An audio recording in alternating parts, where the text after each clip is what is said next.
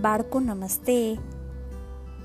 આજની વાર્તાનું નામ છે જલેબીવાળો નામ સાંભળીને તો બધાના મોઢામાં પાણી જરૂર આવી ગયું હશે. કાંઈ વાંધો નહીં, આજે વાર્તા સાંભળી લઈએ. કાલે જલેબી ખાઈ લેજો. હે ને? ચાલો વાર્તા શરૂ કરીએ. એક ગામમાં એક સ્કૂલ પાસે એક જલેબીવાળાની નાનકડી દુકાન હતી.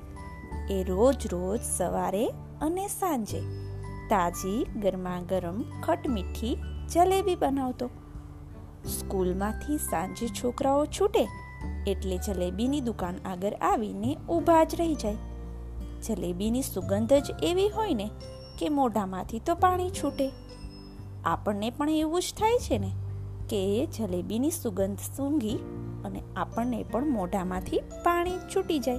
બસ એવી જ રીતે મમ્મીને ઘરે જવાની ગમે તેટલી ઉતાવળ ભલે ને હોય, પણ બાળક હઠ કરી જલેબીની દુકાન આગળ આવે, એટલે ઊભા જ રહી જાય. મમ્મીને જલેબી લીધા સિવાય છૂટકો ન થાય. વારા ફરતી છોકરાઓ આવતા જાય અને રાત પડે ત્યાં સુધીમાં બધી જલેબી ખલ્લાસ સ્કૂલમાં એક મજૂરનો છોકરો ભણે. એની માં સાવ ગરીબ. એ છોકરાનું નામ ભીખુ. મા એના ભીખુને રોજ સાંજે સ્કૂલે તેડવા આવે.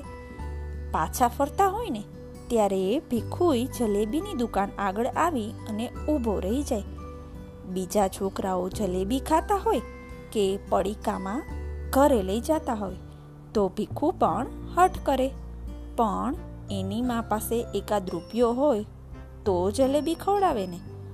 ભીખુ રડે કે કકડાટ કરે એની માં એને સમજાવી કે ધમકાવીને ઘરે લઈ જાય. એકવાર તો ભીખુ જલેબીની દુકાન આગળ આવી ઊભો રહી ગયો. એને જલેબીની સુગંધથી મોઢામાં પાણી આવી ગયું. છોકરાઓ જલેબી ખાતા હતા. એને ભીડનો લાભ લઈ એક જલેબી ઉઠાવીને મોઢામાં મૂકી દીધી. જલેબીવાળો આ જોઈ અને એકદમ ગુસ્સેથી દુકાનમાંથી નીચે ઉતર્યો અને આઠ નવ વર્ષના કોમળા ભીખુને ખૂબ માર માર્યો. એની માં રડી પડી. અરે, મારા દીકરાને આવી રીતે મરાતો હશે? એક જલેબી લીધી, એમાં આવો ઢોર માર મરાય? જલેબીવાળો એની માને મન ફાવે તેમ ગાળો દેવા લાગ્યો. ભીખુના કેટલાક ભાઈબંધો ખૂબ જ ડરી ગયા. ભીખુ બહુ નરમ છોકરો હતો. એક બે છોકરાઓએ એને પોતાના ભાગમાંથી જલેબી આપવા માંડી, પણ ભીખુએ એ જલેબી લેવાની ના પાડી દીધી. એ તો રડતો જ રહ્યો, રડતો જ રહ્યો. એક મોટા છોકરાએ જલેબીવાળાને જરા ગુસ્સાથી કહ્યું, તમે આવડા મોટા થઈ બિચારા નાના છોકરાને ટેપી નાખ્યો? તમને શરમ ના આવે? જલેબીવાળો તોરમાં બોલ્યો, તું વચમાં ડાહ્યો થામાં. ચોરી કરે એને દંડા તો મારવા જ પડે. બીજે દિવસે ભીખુ સ્કૂલે ગયો જ નહીં. કેટલાક છોકરાઓએ એમના ક્લાસ ટીચરને વાત કરી. ભીખુ ટીચરને ખૂબ વહાલો હતો. ભણવામાં નિયમિત અને સ્વભાવે નમ્ર હતો. ટીચર ખૂબ દયાળુ હતા. એક બે છોકરાઓની સાથે એ ભીખુને ઘરે ગયા. ભીખુ તો માંદો પડી ગયો હતો. ટીચરે ભીખુની માને પૈસા આપવા માંડ્યા. પણ ભીખુની માએ ચોખ્ખી ના પાડી દીધી. ટીચર, અમે ગરીબ છીએ, પણ મફતનો પૈસો અમને ન ખપે. બીજે દિવસે ભીખુ સ્કૂલે ગયો. સાંજે ભીખુને લઈ અને ટીચર જલેબીવાળાની દુકાને ગયા. ભીખુને કહે, આજે તો તારે જલેબી ખાવી જ પડશે. દુકાનદારે ભીખુને જોયો, એટલે એકદમ ગુસ્સામાં ઊભો થયો અને બોલવા માંડ્યો, ચોર, પાછો ચોરી કરવા આવ્યો? અને દુકાનદાર ફાવે તેમ અપશબ્દો બોલતો ગયો. એ સાંભળી ટીચરે જલેબીવાળાને કડકાઈથી કહ્યું અલિયા ભાઈ છોકરો ચોર અને તું મોટો સાહુકાર છે. નાના છોકરાને ગાળો દેતા શરમાતો નથી.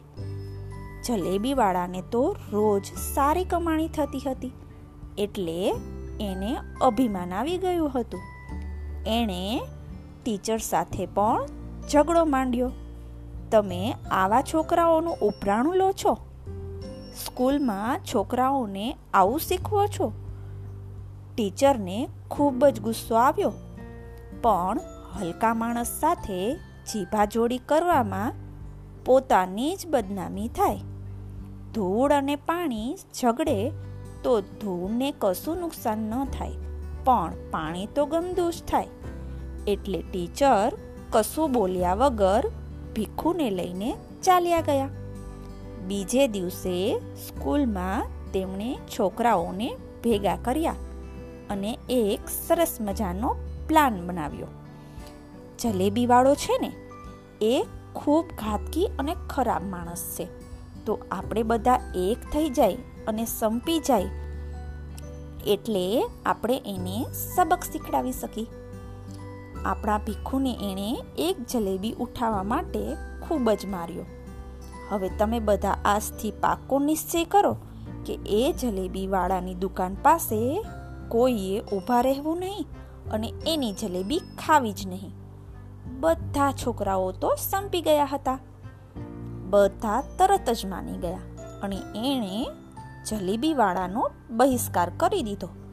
સાંજે છોકરાઓ છૂટ્યા, પણ એકય છોકરો જલેબીવાળાની દુકાન પાસે ઊભો રહ્યો નહીં અને સામું પણ જોયું નહીં. બધા એમનેમ જ જવા માંડ્યા. જલેબીવાળાને નવાઈ લાગી, પણ એને થયું કે આજે ભલે ને ના આવ્યા. કાલે એમને મારી જલેબી ખાધા વિના ચાલવાનું નથી. પણ બીજે દિવસે પણ કોઈ છોકરો ગયો પણ નહીં અને દુકાન સામે જોયું પણ નહીં. ત્રીજે દિવસે પણ સ્કૂલનો એક પણ છોકરો એની દુકાને ઊભો રહ્યો જ નહીં. જલેબીવાળો હવે મૂંઝાયો. એની જલેબી માથે પડવા લાગી. એણે એક છોકરા પાસેથી કારણ જાણી લીધું. બીજે દિવસે એ સ્કૂલના ટીચર પાસે ગયો અને એની માફી માંગી. ટીચરે કહ્યું, માફી મારી નહીં આ ભીખુની માંગો. તમને શરમ આવવી જોઈએ. આઠ નવ વર્ષના છોકરાને તમે ખૂબ માર માર્યો અને ખૂબ અપશબ્દો બોલ્યા. જલેબીવાળો ભીખુ પાસે ગયો અને ભીખુને કહ્યું ભૈલા મારી ભૂલ થઈ ગઈ. હવે ફરી કદી આવું નહીં કરું. એણે ભીખુની પીઠ થાબડી. એ સાંજે સ્કૂલના છોકરાઓ છૂટ્યા. સાથે ભીખુ પણ હતો. એ ચાલ્યો જતો હતો, પણ જલેબીવાળો દોડી એને પકડી લાવ્યો. એની માને કહ્યું, માજી, આજે તો તમારા ભીખુને હું મારા હાથે જલેબી ખવડાવીશ. એમ કહી તેણે ભીખુના મોઢામાં એક જલેબી મૂકી દીધી. ભીખુ હસી પડ્યો. અને ફરી સ્કૂલના બધા છોકરાઓ જલેબી વાળાને ત્યાં જલેબી ખાતા થઈ ગયા. કેમ બચ્ચા પાર્ટી? કેવી લાગી વાર્તા? જોયું બચ્ચા પાર્ટી? બધા એક થઈ ગયા. તો કેવો પાઠ ભણાવ્યો? આપણે નાના હોય કે મોટા? જો વિવેક ચૂકીએ ને, તો એની સજા તો ભોગવવી જ પડે. એવું નથી કે તમે લોકો સ્કૂલમાં ભણો છો અને સજા મેળવો છો. જીવન પણ પાઠશાળા જ છે. અહીં પણ રોજ નવું નવું શીખવાનું જ હોય છે. ને જો ભૂલો કરીએ ને, તો સજા પણ મળે જ છે. તમે લોકો બધી વાર્તામાંથી જો બોધ લેતા શીખશો અને એને યાદ રાખશો ને, તો તમે તમારા જીવનમાં એ જરૂર કામ લાગશે. બધું યાદ રાખજો. યાદ રાખશો ને પ્યારા દોસ્તો. બાય.